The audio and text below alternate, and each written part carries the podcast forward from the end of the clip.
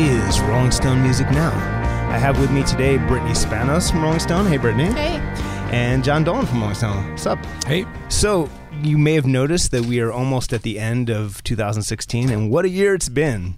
Uh, and uh, in addition to other events, there was some music released this year, and we just put out our list of the top albums of 2016. I want to talk about putting this list together and also just the general what was this year like in music? What, what, what do you think sums up this year in music, Brittany?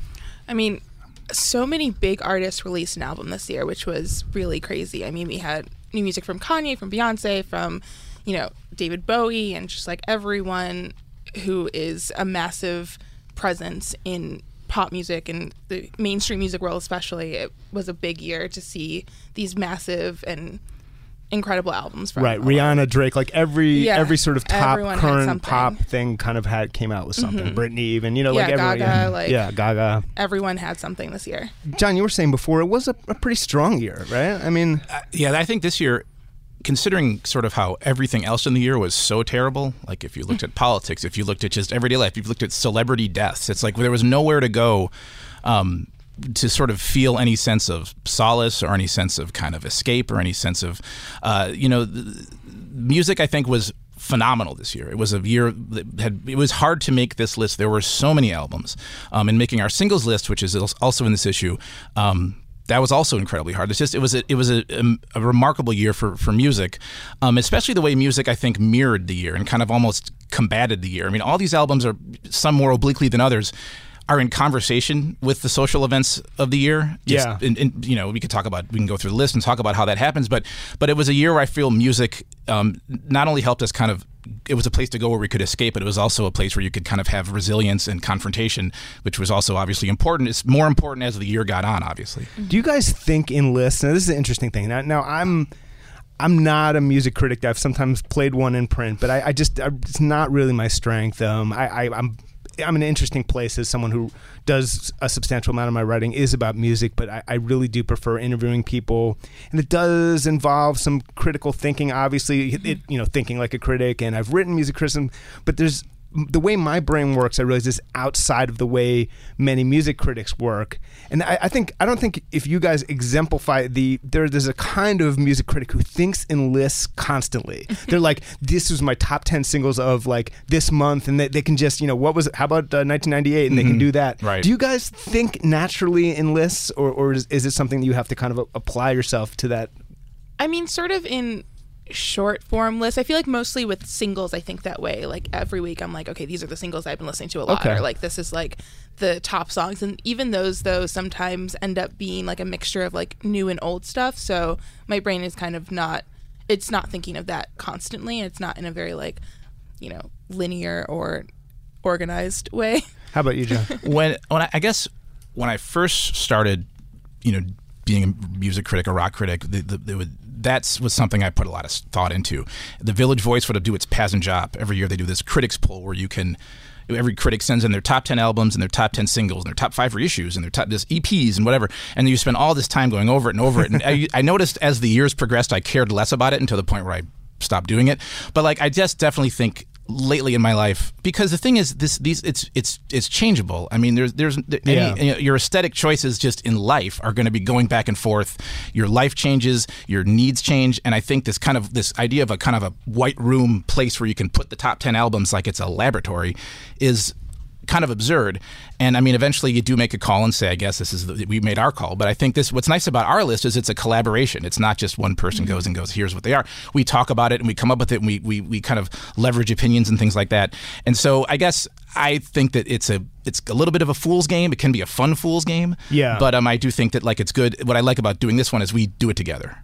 Yeah, it's interesting. You were saying Jon used to work at uh, Spin magazine uh, back when it was a magazine, Right. And and you were saying in the year 2000, you guys chose to you made Kid A number two, and what did you make number one? Well, the funny thing, so well, the, uh, we were sitting around in this meeting and we are looking at the, at the records that had come out, and I think it says a lot about the times that like we decided that nothing seemed like the number one album, which in retrospect is nuts because Kid A and Stankonia both came out that year. So we were like by Outkast. So it was like clearly the, the defining album of the 21st century came out, and we were like, well, I don't know, is it really? So we picked because this is when kind of the Napster had just kicked in, and we were, thought we were being clever, and we we the number one album we called it Your Hard Drive, and we put a picture of a Mac on the number one slot because it was like you know it was supposed to be like empowering the reader and the fan or whatever. Was it, was like, a bubble iMac? Like, it was. like a, it was. It was. yeah, it was yeah. with the pink thing, like you know, it was, and like it was kind of like when Details magazine put a reader on the cover. It was like we're gonna, you know, really have democracy in action. But it was like that was our notion, and like you know, I guess in a certain way, it was as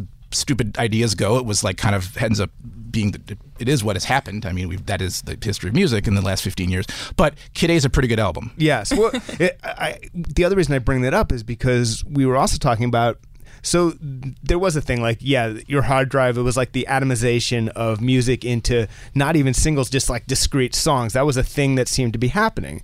And then, uh, as both of you guys mentioned, one of the big changes has been streaming is now overtaking downloads, and streaming does seem to be more album friendly, right? Yeah, I think also just the idea of the album as the as an event has Yeah. come back a lot, and I mean, I think that definitely came from Beyonce releasing her self-titled as a surprise release, and I mean, the and, surprise and, thing- release and thing- things like Daft Punk, Yeah. like like the way Daft Punk kind of like re-embraced the throat. It was a, it was a thing that I think started a couple years ago. But yeah, Mm-hmm. a lot yeah. of comebacks. Like Yeah. I mean, it's really turned the album at a time when singles were becoming just the greatest point of like the hierarchy of music but Right, right. it like made it an event again it made it something to be excited for and also kind of like fearful of when someone was going to drop something in a lot of oh, ways Oh, I mean, as journalists, maybe mostly for absolutely, us yeah. but like Yeah.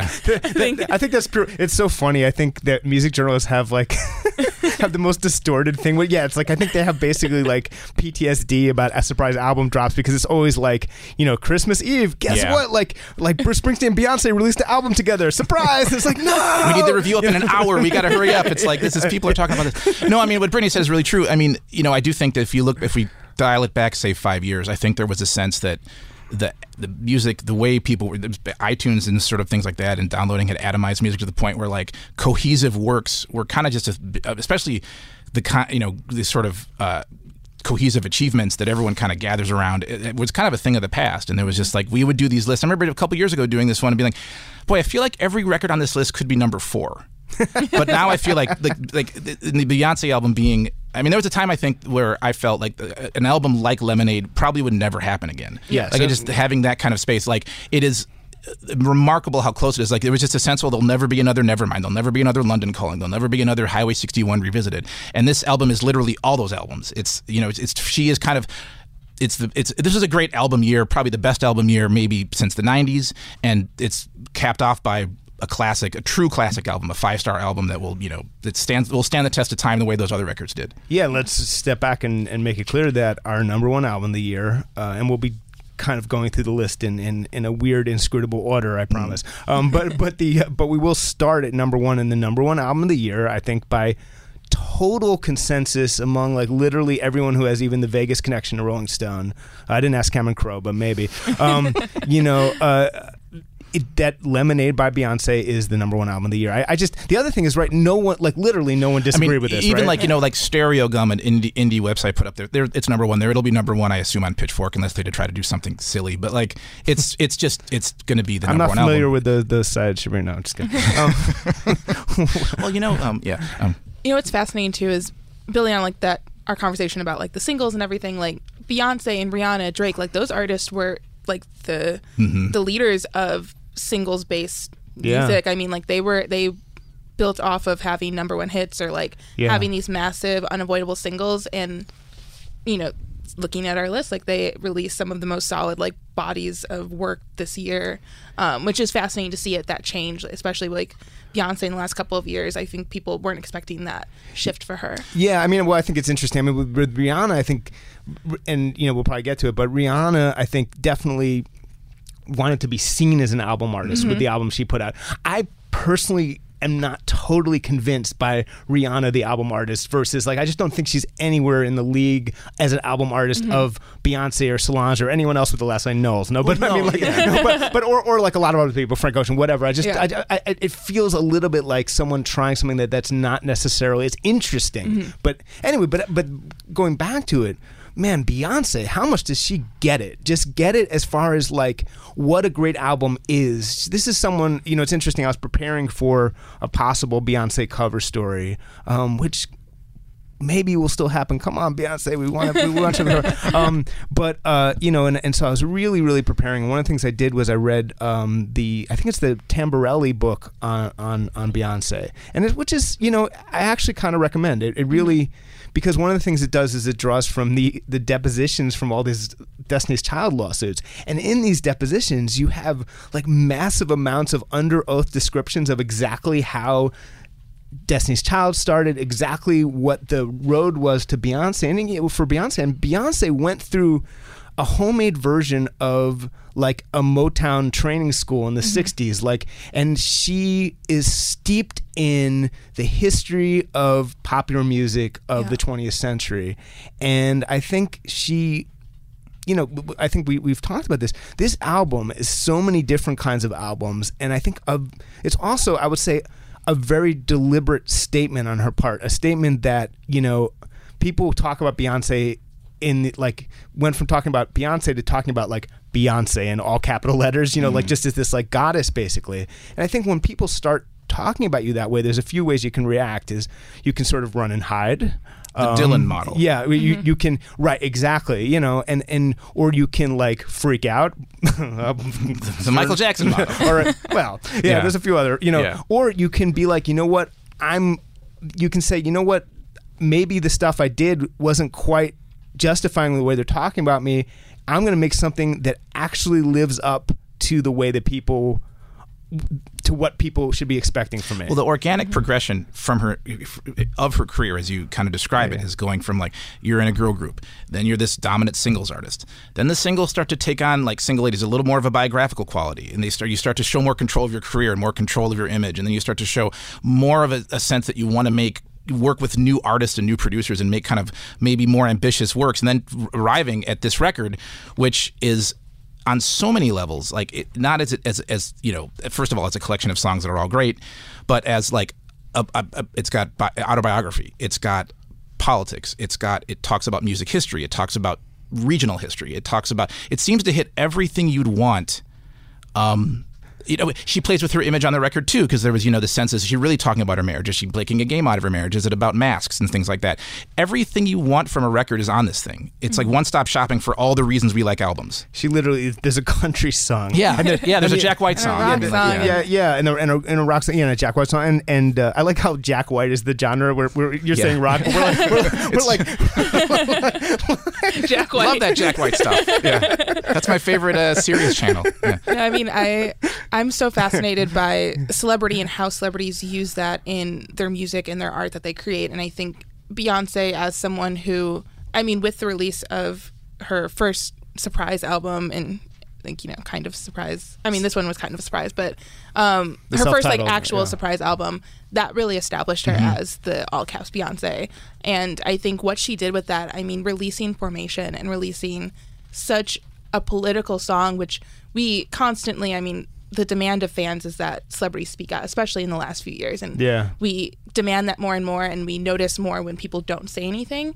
And for Beyonce to make a song about police brutality and make it set in New Orleans and to make this huge statement was so shocking. At the Super Bowl. At the Super Bowl. Yeah. And like, as someone who never was really political, I mean, Yeah. too much. I mean, she doesn't do a lot of interviews and a lot of things like where she has that sort of way of doing that. But I mean, to make that such an important aspect of this album overall, this album that's about so much about like black love and black legacy. And I mean, this being steeped in history. I mean, I, I wrote something about her t- reclaiming um, the black female rock tradition. yeah, with, that was a great piece. I was going to Yeah. mention that. Yeah, no, she she reclaimed a, a big area of musical history and kind of like I think yeah, she picked Mm-hmm. and up the country. stream. I mean, that Yeah. comes a lot from the blues and Americana, which was also pretty much created by black women. And i mean the voices of black women created a lot of those genres. And for her to take that and i mean that was so controversial for so many people. And i mean those are two of my favorite songs on there. Yeah, I mean, don't she, hurt yourself and She makes the- lessons. those genres though all seem so natural. Like when she was on the CMAs or whatever, or when she goes on and does these things at a at a at a, at a,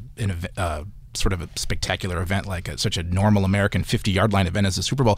She's able to kind of like the way she kind of made feminism this word that like you know I, I don't know what I have a good friend who was a high school teacher and teaches high school English and like when she would say you know oh you know feminist these like 20 years ago there would be a real reaction.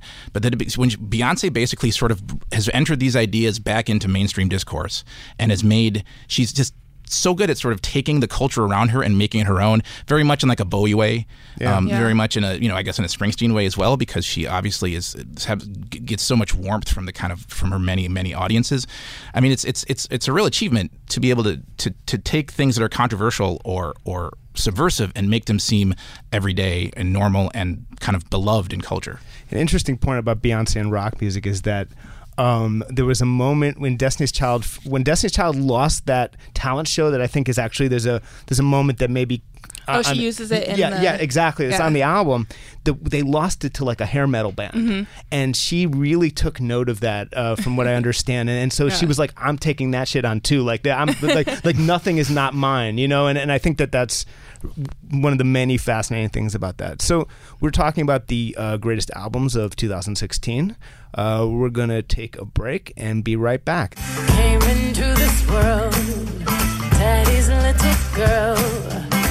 Came into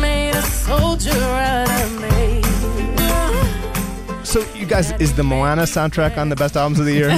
should be Number 51. It's just barely to make the. Yeah. Because I'm Late really, I, I must say, I'm really digging it right now. Um, but um, so we were talking about Beyonce, and the other thing about Beyonce is that her sister made one of the other great albums of the year. Yeah. uh, uh, Solange, and that's what number 11 on our list. I'm looking right now. I'm Okay. turning pages. You I know can this isn't very good for radio. yeah. That's right. Yeah. But this is how it is. Paper. Yeah. Uh, number number 11. It is. Yeah. Brittany wrote the blurb, so she should talk about this right now. yeah, now. yeah, yeah. So, so you know, we we've been talking. I, I keep bringing this up. It's so weird that two siblings would separately make two of the best albums of, of a year is mm-hmm. pretty much unheard of. and two incredibly unique albums that Yeah. stand on their own separately like it's i feel like it was it's very difficult in my head to compare them in any way because they just they're such personal experiences for both women and yeah I mean, listen, the Solange album is good enough that I saw someone someone was like dissing us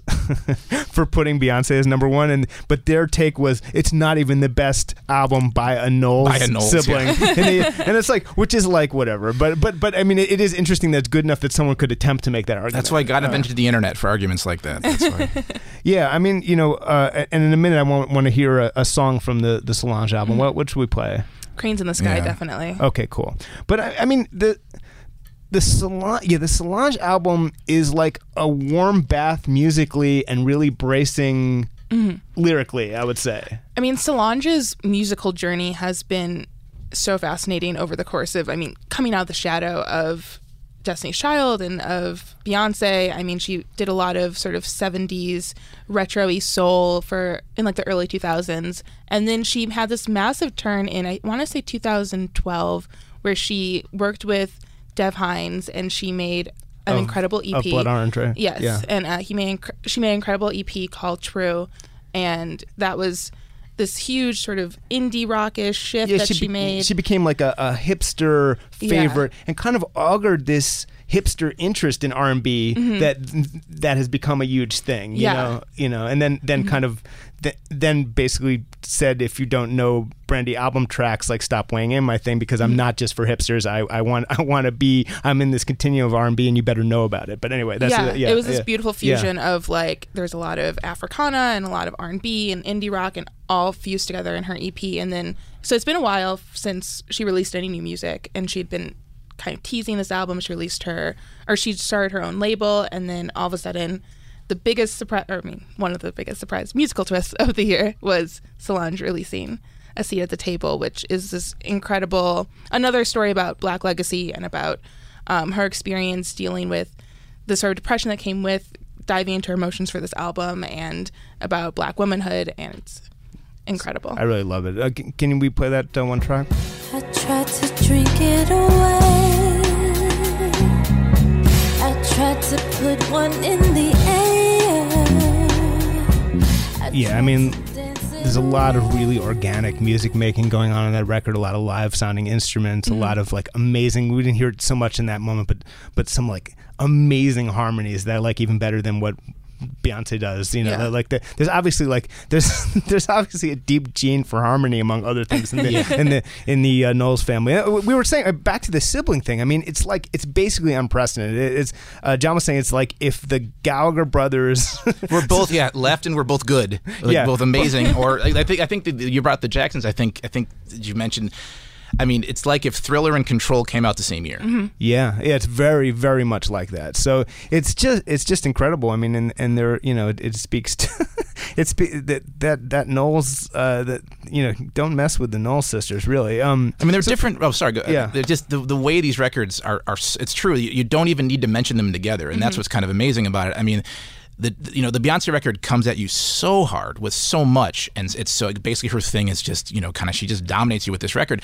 The nice thing about, like you say, is the musical mood of this record is relaxed. Even if the subject matter is incredibly intense and difficult, and, and like you say, bracing, and I think that kind of fits with a lot of the theme of some of the records, especially in R and B right now. This new expansive, ambitious, Yeah. album oriented and you know and uh, records the frank ocean record which is on our list number four it's very similar where you it kind of is asking you to spend time with it like this is you know like it's, it's asking you to live in it and because basically because of in the streaming era this gets back to the stream streaming itunes streaming downloads thing is you know you don't have to pay for it yeah. Yeah. so you can really just have a relaxed conversation with it without this agonistic relationship that used to happen with albums. They, you know, especially in R&B where for so long it was the most commercially hidebound style of music. It was like based on singles, it was based on mm-hmm. radio, it was based Yeah. on videos. Now it's kind of entered this era of freedom which is not unlike what it did in the early 70s. Yeah, we were mm-hmm. talking about this yesterday. I mean, it's like, I mean, i there's obviously huge precedent for an era of great R&B albums, and it's the '70s, you know. And it's like, like I mean, th- that's the w- for politically mm-hmm. engaged, ambitious, concepty R&B albums. That, were- th- that- that's it's we're really returning to that era of this the '70s. And which that is- was about artists getting freedom from a commercial hierarchy as well. When Marvin Gaye was like, I'm going to make this record, I'm going to do it here. I might do it somewhere else, but I'm going to make what's going on, and you're going to have to deal with it. And he did it, and it entered this whole new era where other artists could do it, you know, as well. And this is kind of the same thing of just once the sort of uh, strictures of, of the industry are, are, are gone, you can see freedom happens. And this is a, a year I think this really came to fruition on a lot in a lot of different ways. and of course, also, I mean, it's the legacy of Prince and a million other Yeah, artists who weren't in the '70s. But but I, I, there's there's just something about the commonality of of, it, it, No. it, it's just reminding me of the what's going yeah, on. Yeah, the legacy of Yeah. Sign of the Times on all these records is there. That that's the other yeah, right. If you want to go more recently, Yeah, and I mean, yeah. these are all albums that really demanded you to listen Mm-hmm. twice. Like, I don't think I've like heard such a string of albums that really demanded you to like sit down and like listen to them because it just like nothing was everything just made so much sense together and like How do you how do you how do you guys listen to albums like a, a whole album Do- On the subway. On the subway. Okay. yeah. The train is my favorite place to listen to. See, an this is where my my uh, my bike commute is screwing this all up because I would die if I listened to don't an entire that. album on Yeah. that thing. So it, it's an interesting thing because I, I can't concentrate on an album while I'm working. Mm-hmm. Um, not not really. I can't listen to like a whole album if I'm really writing. So it's just tricky. I, I you know I, I walking is a thing. Like when when I walk, I, it's I my mean, that is favorite the thing. thing. It is or, a or exercising. Thing. You're you know? at your computer usually, or at Yeah. somewhere, and you've got this, you've got you know, streaming thing open, and you're kind of doing that, and it's so easy to kind of bounce around. You do have to be somewhere isolated. Like the nice thing about the subway is eventually you, that you can start the album, and at certain stops you go under, and you get don't get any service anymore, but the thing keeps playing, so you're mm. stuck with it. You can't if you you know you can't move around. So like today I was listening to Frank Ocean. I was like, this is you know I'm in this thing. I'm sitting in it, and it was a good way to do it because. Attention spans are terrible now, including mine, and it's Yeah. good to be. And he's thinking, you know, I spent four years on this. You can spend an hour, Right. And so it works out that like, it it ended up being a great experience, and it's you know it's happened before. And like I think a lot of these albums, I mean, the Kanye record is like this as well. Mm-hmm. You know, they need you to be with them. Yeah. Yeah. I think you know for a lot of people in the rest of the country, it's driving, and which is the ideal. Yeah. Like a long drive is the ideal way to, to, to listen to an album. But it, it is an interesting thing that I think people don't talk about much. Is like how do you accommodate this? And you know, it's like when I talked to David Gilmour about Dark Side of the Moon, he was saying that like the way they pictured it is, you know, people, you know, you put you you sort of dim the lights, you put on the LP. You sit down and you you know you probably get super high and you listen to the album and that and and that was like a and you know and obviously there were things about the LP era and obviously people listen to vinyl now mm-hmm. Especially that- now, that- yeah. that demand your that demand your attention Yeah. you know and it, because you're putting the thing on it's like you went to all this trouble Yep. you better listen to it No, I, I noticed that I, I was I got these Kings reissues on vinyl, and I was Yeah. like, gonna, I had this happen last night. I'm playing these records. I'm listening to these records more than I usually do, and Yeah. more than I have in the past. Yeah, and I think sometimes, especially when I'm reviewing an album, I like to listen to it off my headphones at least twice. Yeah. Like I like to like Yeah. actually see if it fills a room, if it sticks out to me, if I if it can grab my attention enough from whatever else I'm doing, or if I get too distracted. Like, is this album going to like make this room everything in this room stop? Right. Well, I mean, it's funny. There's a again, not a music critic, but there's a thing, a very basic thing. When I'm sort of, if I'm just checking whether I think something's worthwhile or whether you know, I'm, I'm putting on a new album, it's like, do you want to keep listening to it without thinking about it? Do you mm-hmm. does it, is it calling to you to like pay attention to it and keep listening to it? And that's like a very basic thing that I think sometimes maybe some music critics who are looking for things that are very difficult and very complicated sometimes mm-hmm. forget like, do I really want to listen to this or is this is it more interesting than it is I mean, that's good, why you, know? should behave. I mean, before you write about something or, or Yeah. really try to put your thoughts together, unlike you know, obviously, unlike watching a movie, unlike you know, reading a book, you I think you have to play it five or six times Yeah. because it's shocking what you will notice. Just really like notice literally about it, but also just see. Then you really can tell not just if it's good or bad, but how it kind of lives with you in your life. Like you're saying, like if you're doing the dishes and something strikes you or whatever it is, like that's when you because because music is it's it's in people's lives in a way that these other art forms they're not. is Mm-hmm. the flip side of streaming that it's harder to and this is more about the digital era in general on the one hand yes it's easier to immerse yourself because it's right there and it, you know you don't have to pay for individual albums but it's also what about the fact that like all of recorded music know. is That's available to you at any given moment? How does that how does that affect attention spans and the you know the ability to focus on new albums Well, I think it makes it a lot harder. I mean, Yeah. and, that, and that's that's why it's good to be somewhere isolated and just say, "This is what I'm going to do right now." Take a walk, you know, and, and, and do that kind of stuff because it's right. If you're and the, the, just the natural function of just the, the natural feeling of having a phone or sitting in front of a computer is inherently kind of makes you kind of zippy, mm-hmm. and so you tend to want to bounce like, "Oh, I listen to a few of these. I listen to this. I listen to that," and you know, you start making playlists and things like that. And I think you do have to go away from that a little bit and just kind of live with these things. I think my, my counterintuitive think piece that I just came up with is actually the availability the availability of all recorded music against you know whatever your current thing is is actually making music better. Because people are like I better make a freaking classic or else why would anyone listen to it when they can listen to what's going on with just as easily? Yeah, I mean it's it's much easier to go with the single that you're sort of inundated with on radio or out whenever you're going and everything and or to listen to whatever you're familiar with like albums from you know when you were a teenager that you listened Yeah. to all the way through. So it's like easier to go back to those than to be prone to listen to I mean except, like except, except for us that we like have to listen to We are Right. Right. music, yeah. but I mean for like the average person I mean just having to go to a new album is it's like more difficult to Yeah, do that even at the same it- time, yeah. remember when you used to buy a record? You'd go buy a CD, especially at the height of CDs when they were so expensive. You were like, "I'm going to make this thing work. I'm going to listen to it until it's good." And that was kind of a weird relationship. We were going to shoehorn it into being good. Yeah. Where now you can just be like, "Look, I'm going to judge this on purely aesthetic grounds," and that's a fun. I didn't yeah. like this first time, and so I'm Yep. done. Yeah. yeah, I paid eighteen dollars for this that's for this insane. silver thing that is already scratched and skipping. Yeah. Um, I hate CDs. Villa of.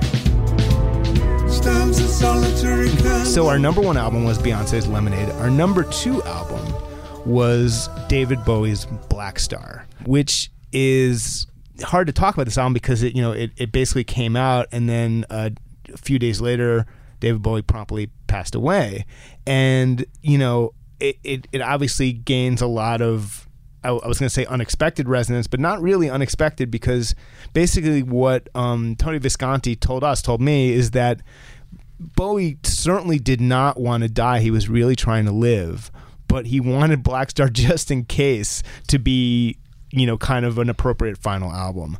But basically, what happened was that you heard it you realized that this was one of the greatest albums made by a veteran artist ever. And then as you were as you were taking that in, Yeah. Mm-hmm. then you had to take in his death. So I mean, I, overall, one of the most intense listening experiences of my entire life. It's also like fantastically creepy as, as the video. Also, I mean, there's all mm-hmm. this tons of like Aleister Crowley stuff that he was returning to, and but you know, one of the things, there's so many things to say about this record. One of the things I have to say, and I, I like, I I really like the Radiohead record, which is a number six, a Moon Shaped Pool. But I, in my opinion, David Bowie made a better Radiohead album than than Radiohead. he made more of a rock Radiohead album than yeah, Radiohead. Yeah, did. yeah, yeah, yeah. Um, but uh, it, it's he. This album would be number two uh, if he were alive and well, and we certainly would prefer that. This isn't kind of this is far from a sympathy pick. I remember first putting this on. Uh, I think it was you know the the first couple singles. And just literally laughing at how good they were, because it's like I mean, it's he he he his last album also was very good, but I mean, it is so rare for a guy at that point in their career to be making an album that is literally as good as their best work and not even in a sort of grading on a curve way but just like sounds totally current totally essential totally gripping and surprising right Well, he was listening to right up to. I mean, Bowie obviously always taking influence from what's happening throughout his entire life, and always kind of fusing these things into what into into, his vision. And he was listening to the D'Angelo album that came out. He was listening to Kendrick Lamar. He was working with these kind of downtown jazz guys. He was just thinking in terms of the future. As he was kind of officiating this his his own death, basically his own this this event, he was kind of projecting into what music will be like and sort of moving music ahead, even up to the very last minute of his life. And you can hear that on this record. It's it's it is it's, it's incredible. It's an incredible record. I mean, I would say that you know we have a bunch. Uh, we have some albums by veteran artists on this list. So we have David Bowie at number two. We have the new Rolling Stones album, Blue and Lonesome, at number seven, and that's a super fun, super surprising album where they that they recorded in three days. You can read. We, we had them on the show um, a couple weeks ago, and you can go hear them talk about them recording it. But uh, you know, it's a blues album recorded super spontaneously. It sounds very alive, and you literally can't tell at points what year it is. You well, no, really that's the, you it's, know. it's it's it, it really could be 1962, and you think of these guys are making right, you know, Chicago blues. It's like you know Howlin' Wolf and Little Walter and things like that, and you think of them. These are the records they talked about when they met each other. Right. Like when they like mm-hmm. on the bus and they were like, "What do you like?" It's like I've got these records. Can I come to your place and hear them? I mean, these are records they've like been living with now their entire lives, and now they're twice as old as the guys who made the records. So Right. there's a sense when they're kind of like battling it out with these songs about like you know love and betrayal and sort of you know they've got this this wisdom to their performances that I think, you know, even though it sounds 50 years ago and raw and really raw, surprisingly raw. Like when I heard Don Was was producing, I was a little nervous, but it turns out to be a real raw record. Um, they're bringing this kind of like veteran, not just veteran, you know, that's his mus- musical skill, but but uh, emotional kind of ballast to these songs. I think that's such a difficulty for a lot of artists who have careers as long as the Stones have or Bowie. I mean, negotiating your history without repeating it is mm-hmm. very is a very difficult thing to attempt to do.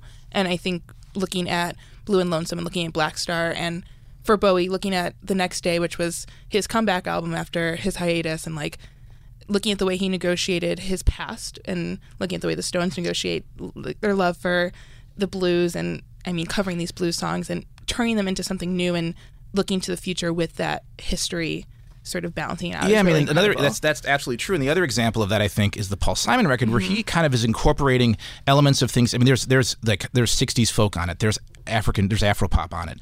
There's, uh, you know, there, he references his old songs on the record. Um, there's there's you know, it's it's kind of reinterpreting your own history uh, throughout. You know, he t- you know, it's it's it's there's that.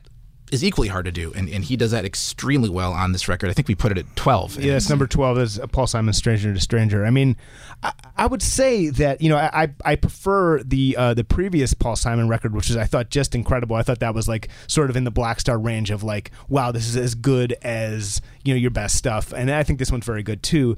But in general, right? I mean, I think people people give Rolling Stone flack for um, for even kind of including some of these older artists. And I will say that there's a legit, in my opinion, a legitimate ageism in uh, popular music discourse. Um, I, I think that there's an assumption that basically it's very unlike. There was some headline on a website that will go unnamed as like, "LOL, Paul Simon's alive and he made an album and it's actually not bad." And it's like, no, you know, it's like basically like screw you. Like, why would you assume that a Paul Simon couldn't make a great record? Like that is there is a reason it's called ageism. You assume that there's this, a period of relevance and then basically you should just go away or just play your old so- songs. And I and I really really think that you know one of the things if anything you know uh, the fact that we recognize these albums can now serve as a little bit of a corrective um Yeah, and so- all these records deal. They're not afraid of that topic. They all talk about mortality. Like Right. uh, the Leonard Cohen one is, is kind of an antimatter version of Blackstar. It's like he's right while he was, you know, he's like it's the same thing. And they're all the the Simon record mentions it a, a, a number of times. It's like, look, I get it, but like I have I have a lot of ideas and I have a wisdom I, I've I've accrued over these many decades, and eh, you know they're not trying. Like the, I think the problem in sort of other you know some of these ti guys like if, whether it was Dylan or whoever in the in the in the 80s or maybe the 90s were trying to be contemporary. There's there's even when Paul Simon is, is working with artists who are 50 years younger than he is or whatever.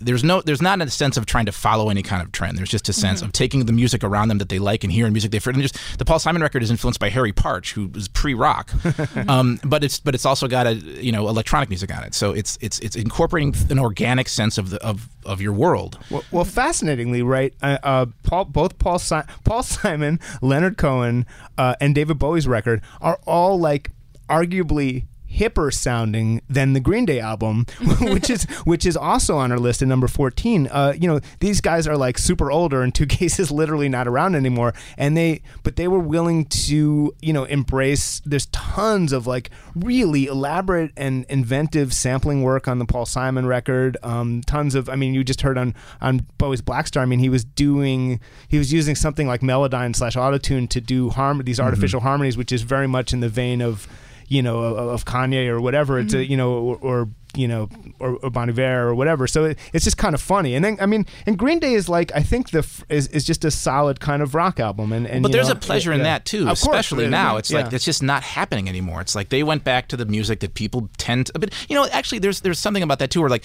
you know, it sounds a little more like Dookie. It's like them Mm-hmm. Green Day being Green Day, but there's also a sense on the. I mean, he's talking about his life. He's talking about struggles he's had. He's talking about a sense of like kind of political things, and the music incorporates classic rock more than it used to. It, there's one song that kind of sounds like REM. There's a '70s kind of ballad almost. Like Yeah. you know, they're also sort of taking whatever their personal history is. I mean, it's dialing back 30 years, um, but I think that there's uh, there's and there, there- along with the basic pleasure of just like hearing a good rock album. Yeah. Yeah, well, d- don't forget. I mean, Dookie is now as old as like Who's Next was when Dookie Yeah. came out. As there's a point I made. I mean, which is you know, well, still trying to get my head around that. And also, what's really special is both of Billie Joe Armstrong's sons also released really excellent music this year, um, which is just like a really cool idea of like he released this album and then also his sons have. Yeah, that Swimmer's record is good. And, Yeah. like it's it's kind of funny that that would work out that way. Yeah, and the other son who's uh, Jacob who's- Danger. Jacob Yeah. Danger, I think I like even better. yeah, I really, like garagey, garagey, cool yeah, stuff. Burger yeah. Records. Yeah, it's really Yeah. I get my kicks and I want to start a raging. I want to go back to like sort of number 25 and, and count down a little bit.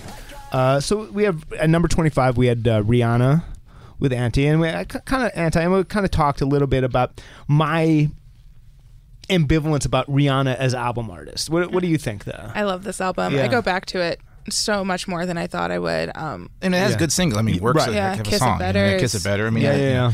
Um, some of the indulgences though feel after years of being like giving a single after single after single, they seem earned. It's like it's a fun. It's a it's a it's it's. Tame it's Impala cover. yeah, that's great. I love that. It's like it's fun to see her take advantage of this. The Tame Impala uh, karaoke? No, just kidding. Yeah, but it's, it's, you know what I mean. I mean, she she took she like, like Rihanna did a ballsy thing, which is she just took the. I mean, you know, not took uh, like, but basically like used the original track and just sang over, it, Yeah. more or less, which is an in- interesting, uh, kind of a cool, funny way to do a cover. Um. Anyway, uh, so then at number twenty four, Drive by Truckers, American Band, fun straight ahead rock album that that really snuck up on me. Um, I think I actually really like that. Uh, Mitski, Puberty Two, which is another like very different kind of rock album, but certainly one of the best guitar records of the year. Yeah, and my favorite single from the year is "Your Best American Girl," and I love that album too. Yeah, it's a, it's a lot of fun. Bon Iver, uh, which is a, a tough one for me. I'm still kind of deciding whether it's interesting, whether it's just interesting or actually good. what, what do you guys? it's a tough one. I you know I was listening listening to it today a little bit, and um, you know what he's doing. You're right. It's like trying to make his version of kind of a futurist pop album is is is is a nice idea, and there are moments on it. It's definitely like you can. I'd say the album of uh, on this list to put on while you're reading would be kind of like compared to the, the, rest, the rest of these records seem to kind of jump at you, but this is definitely kind of a, a low key affair, I guess. I, I think it'd be too distracting while I'm reading. There's a lot of like weird shit on that album, which is good, but uh, you know.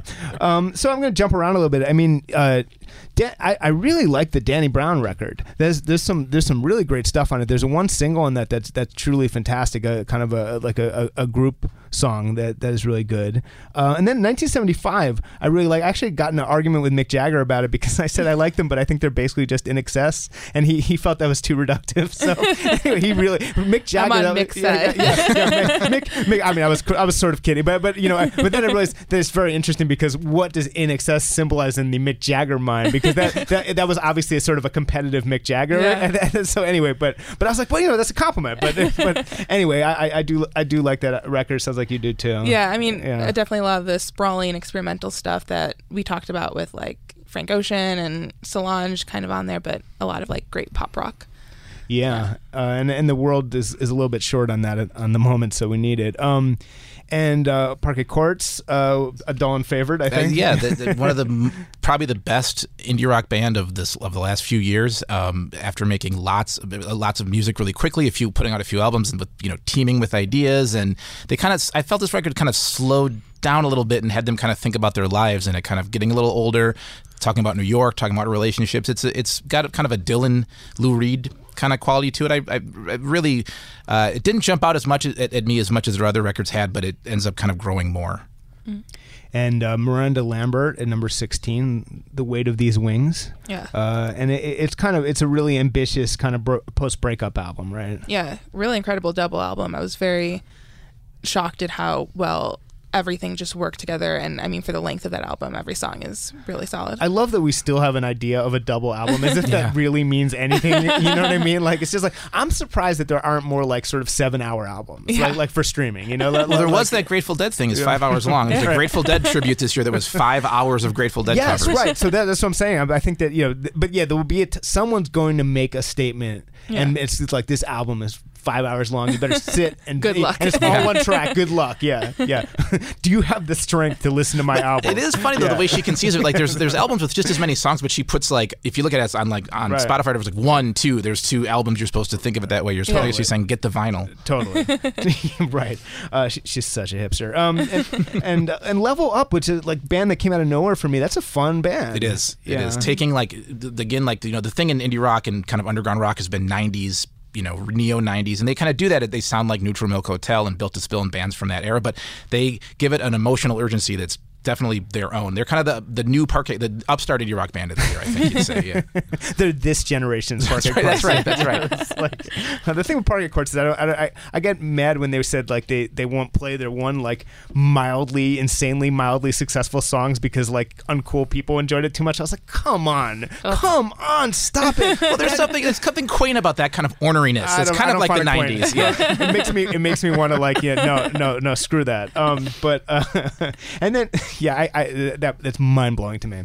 Um, and so we talked about Green Day at number fourteen, and I, and I do you know I I really like the there's little bits of. I found out that he's a, a Guided by Voices fan, and there you can actually hear that a little bit. They actually share some. It's weird. There's there's there's some sense that he's like an alternate universe Robert Pollard or something. There's, there's like there's like there's like there's like a little bit. They, they share I think some of the same influences. It's really interesting. I'd love to get those Yeah, guys the together Who, for actually. sure. You're Yeah, right. yeah. Anthemic rock, absolutely. Yeah. Anyway, um, and then number thirteen is an album I will fully admit in public I still have not heard a note of, but I'm excited to hear it because you guys love it. It's by a country artist named uh, Maren Morris, and it's called Hero. And uh, and I, and I'm I'm assuming you, you guys didn't just make this up. This is a real album by a real artist. Yes. Yes. It's not a kids Can't movie. confirm. Yeah, it's a real life. It's a real life thing named Maren Morris. It is like you know, country's been trying to look. I Nashville, I think, has been looking for this golden mean between kind of like it's a little rock, it's a little pop. It, it, it understands that R and B and hip hop have happened. Um, it's got guitars. This is so well done in that regard. It's got all that stuff. The songs are incredibly catchy. They're funny. Yeah. Um, it's just a one. It's a great record. And uh, just jumping around. We have we have Young Thugs Jeffery at number ten. I just really love Amazing. it. Yeah, I really love Yeah. this record. I personally lobbied really hard to make sure it was on the Yeah. list and high on the list. It's just So good. I, I just don't understand how he does what he does because it's like Future, who already is super spontaneous. He's like the even more s- s- spontaneous Future. It just seems to like pour out of him. yeah. So the only and- artist I would allow to have a song called Harambe. and it's awesome. And it's Yeah. a, it's, it's like a great song yeah. too. yeah. Anyway, so we we've been talking about the uh, best albums of 2016. Uh, you should check out our new issue that has that, and download us our at RollingStone.com/slash podcasts, and listen to us next week on Friday at 1 p.m.